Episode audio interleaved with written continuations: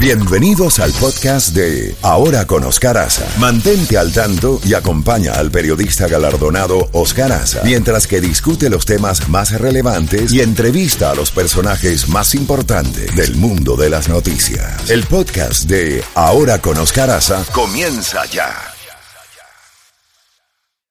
Mi querido Jacobo, cuéntenos. Buenos días. ¿Qué tal, Oscar? Buenos días. Eh, te empiezo contando que estamos llegando a la cifra de 3 millones de personas que están contaminadas en Estados Unidos. Quizás en este momento que estamos hablando se llega a esa cifra porque la anterior era 2 millones 996 mil. Así que 3 millones de personas contaminadas en este país y el número de muertos anda arriba de 131 mil. Es, eso a nivel global, Oscar, tenemos, nos estamos acercando a los 12 millones de contaminados y en cuanto a muertos, 545 mil por el momento. Así que estamos viendo que la pandemia, en vez de ir bajando, ha ido subiendo. El presidente Trump dice que las cosas han mejorado, pero el doctor Anthony Fauci, que es el gran experto en eso, dice que la situación más bien ha estado empeorando. Así que veremos a quién se le puede creer que está en lo correcto. Eh, por otra parte, también Oscar, Estados Unidos anunció ayer, el gobierno de Donald Trump, anunció ayer que este país se retira de la Organización Mundial de la Salud. ¿Por qué se retira de la Organización Mundial de la Salud? Porque el presidente lleva tiempo diciendo que ese organismo de las Naciones Unidas ha estado parcializado a favor de China y que por eso él se está retirando. Recordemos que Estados Unidos creo que aporta 500 millones de dólares anuales a ese organismo, pero también hay, hay no se puede salir así nomás.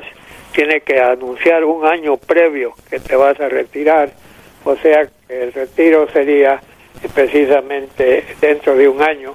En caso, sin embargo, si ganan los demócratas la presidencia el 3 de noviembre, entonces ellos pueden perfectamente dejar nula esa, ese retiro, digamos, de ese organismo mundial en estos momentos en que la pandemia sigue fuerte alrededor del mundo y mucha gente se pregunta que por qué salirse en estos momentos de ese organismo que puede ayudar más bien a Estados Unidos. Veremos qué pasa.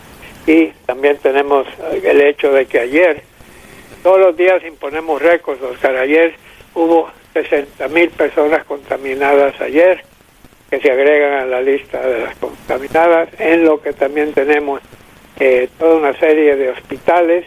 Creo que ahí el, Jackson Memorial que, que, es quizás el más grande que hay en el sur de los Estados Unidos, están teniendo problemas porque tienen todas las camas ocupadas, necesitan más equipo, necesitan más. Eh, por cierto, creo que el Jackson Memorial le pidió y creo que el gobernador les va a conseguir personas de la Guardia Nacional que les ayuden en la parte médica, pues por decirlo así. Así que la situación está bastante. Hemos estado viendo continuamente la comparecencia de Carlos Jiménez, que es el alcalde de Dade County, y, también el, el, alcalde de Miami, Francis Suárez, han estado, porque en estos momentos, Oscar, eh, Miami y, y sobre todo el estado de Florida se han convertido en el epicentro de esta pandemia, el coronavirus eh, que tanto daño está haciendo. Jacobo, eh, tengo las últimas encuestas de Real Clear Politics eh, en, el, en el día de hoy eh, hasta el martes 7 de julio, o sea, hasta ayer. El, la encuesta de encuestas a nivel nacional, el promedio, le da a Joe Biden 49.6 contra 40.9 del presidente Donald Trump el vicepresidente Biden le lleva 8.7 eh, por ciento o puntos porcentuales al eh, presidente. 8.7 por encima, la, encuesta de encuestas, todas las encuestas, los promedios a nivel nacional. Hay una cosa que tú la entiendes mejor que yo, que se dice betting odds. Eh, Biden 56.6, Trump 38.9. Estas que son las apuestas en sobre qué es otra medición. Los apostadores están apostando a quién va a ganar la presidencia. Bueno, eh, eh, está también el tema del colegio electoral que es por el que se gana la presidencia de los Estados Unidos. Según Real Clear Politics, hasta ahora tendría eh, Joe Biden 222 colegios electorales y el presidente Trump 125 eh, votos electorales. Esto según Real Clear Politics. Por estado, la Florida, o sea, los, los, famosos estados battlegrounds o swing states, como usted quiera llamarlo, estados que votan tanto demócrata como republicano dependiendo de las elecciones. La Florida, Joe Biden aparece con 48%, el presidente Trump 43%. Recuérdate que la última vez estaban empatados 46 a 46. Ahora aparece en esta de ayer Biden 48, Trump 43, Biden llevándole 5 puntos. En Pensilvania 48.5 Biden, 42 Trump, le lleva 6.5. En Wisconsin 48.5 Biden, 42 Trump, le lleva ahí 6.5. En North Carolina, 47.2 Biden, 44.2 Trump. Biden le lleva 3 puntos. Y en Arizona, 47.5 Biden, 44 Trump, le lleva 3.5. O sea, todas las encuestas y las encuestas de encuestas le dan ventaja a Biden ahora. Claro, son, como tú siempre dices, fotografías instantáneas al minuto. Faltan todavía ciento y pico de días para las elecciones. Estamos a menos de cuatro meses y la lista que tú diste es la lista de los de los estados claves que pueden determinar quién gana y quién pierde. La lista que tú diste de votos electorales, pues hombre, se necesita creo que 270 votos electorales para salir con la presidencia y ya él aparece con 222, creo que dijiste, Estamos hablando de Biden y Trump 120 y tantos, o sea que el presidente de los Estados 125. Unidos 125 Trump, 222 Biden. Sí, eh, o sea que eh, la pelea en estos momentos parece inclinarse a favor, pero el presidente Trump todavía tiene muchas cosas y muy, él, él, está reviviendo lo que lo llevó al triunfo en el año 2016, o sea, eh, criticar a los medios informativos, criticar a los demócratas, atacar directamente a tu adversario él sigue atacando a Joe Biden continuamente cuando salen los anuncios. A mí lo que me sorprendió, Oscar, fue, cuando salió la cifra de dinero eh, que habían logrado, ¿no? Recaudado.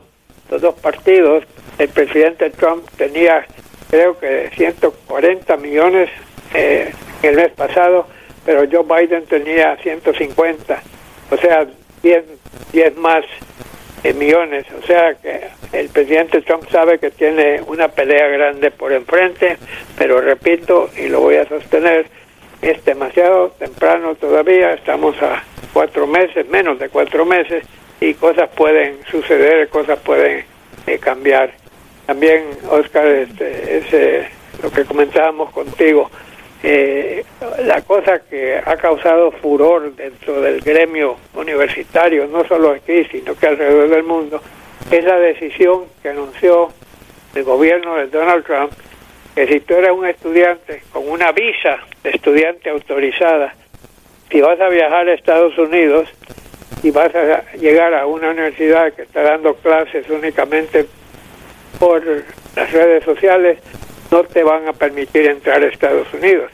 Y si estás en Estados Unidos y tu colegio solo va a dar clases por la vía cibernética, adiós, te, cancelan la visa de turista que tienes. Y eso también ha creado eh, muchos problemas porque una cantidad enorme de estudiantes vienen de todo el mundo.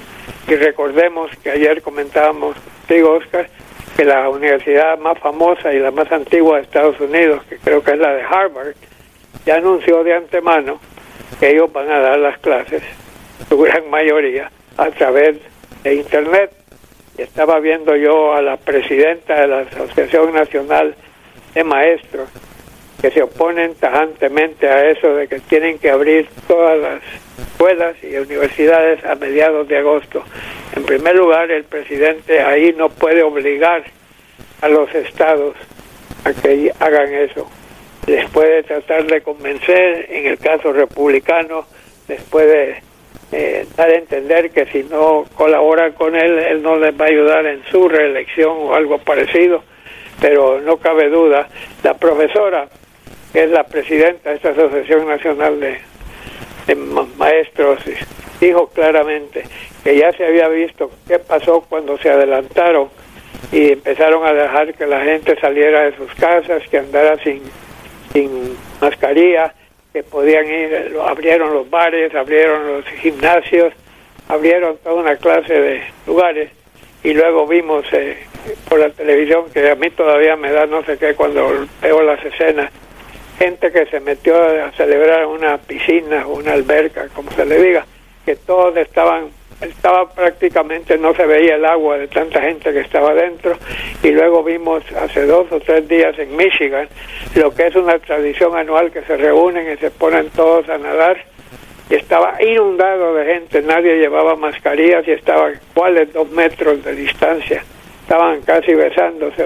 Y eso para mí sigue siendo, y lo dijo Anthony Fauci, dijo, señores, no es tan tanto sacrificio pedirles que se pongan las mascarillas y que mantengan las distancias y que se laven las manos con jabón cada vez que salgan o que lo hagan que eso no es algo que les va a quitar ni dinero, ni la vida, ni nada, pero que sí puede contribuir enormemente a contagiar a otras personas, a contagiar a tu propia familia.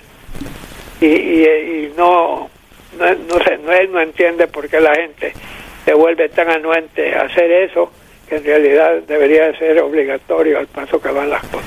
Finalmente, Jacobo, ¿qué está pasando con el fútbol? Bueno, en primer lugar, estamos viendo el contrato más grande en la historia del deporte, el, el quarterback, el mariscal de campo de los Kansas City Chiefs, eh, firmó un contrato de 10 años de duración, 503 millones de dólares. ¿Cuántos? 503 millones de dólares por 10 años. Eso es lo que ha dañado el deporte, ningún atleta vale eso, en ningún deporte. Él sabemos que es un gran quarterback, lo ha demostrado, pero mira, un Jackie Robinson creo que una vez ganó 40 mil dólares. Un, un Joe DiMaggio lo más que ganó fueron 100 mil dólares. Un Ted Williams. Digo, estamos hablando de inmortales, Oscar. Y mira ahora cualquier persona con que tenga un guante, con que, con que tenga un guante y un bate, le dan 5 o 6 millones como si fuera nada. Babe Ruth, Babe Ruth, Babe Ruth ganó 80 mil dólares, lo más que ganó. Sí, es lo que estamos diciendo, pero ahora que no hay público, porque las organizaciones van a darse cuenta y los dueños de equipo que ya no tienen esa cantidad enorme de dinero para estar pagando esos sueldos. Y eso, por, por otra parte, estamos a punto de que se inicien una serie de ligas de béisbol, de fútbol americano, de soccer, eh, de, tenis. Eh, se están cancelando toda una serie de, de cosas marchas y torneos, pero los, grandes. Y te voy a decir, yo he estado viendo los partidos y no me hace falta que el público esté en la gradería. Le, meten sonido ambiental, Oscar, y es como que estuvieses ahí. Así que vamos a ver, pero no cabe duda, ese deporte que tanto extrañamos para que nos lave un poco la cabeza y dejemos solo de pensar en la política y en lo malo de la pandemia, Vamos a ver cómo, cómo va. Pero hay una gran cantidad de atletas, Oscar, que ya están contaminados. Creo que en el básquetbol hay como 25 diferentes equipos. Así en, en el fútbol americano profesional también. Eh, creo que Djokovic, no el tenista, número uno del mundo, también está contaminado, tengo entendido. O sea, que los deportes y la pandemia están en estos momentos enfrentados, no cabe la menor duda. Así. Bueno, Jacobo, mañana le seguimos. Cuídese el mapa genético. Usted también, señor, y mañana le seguimos. Un fuerte abrazo a todo el equipo. Un fuerte abrazo. a los que están escuchando. Así es.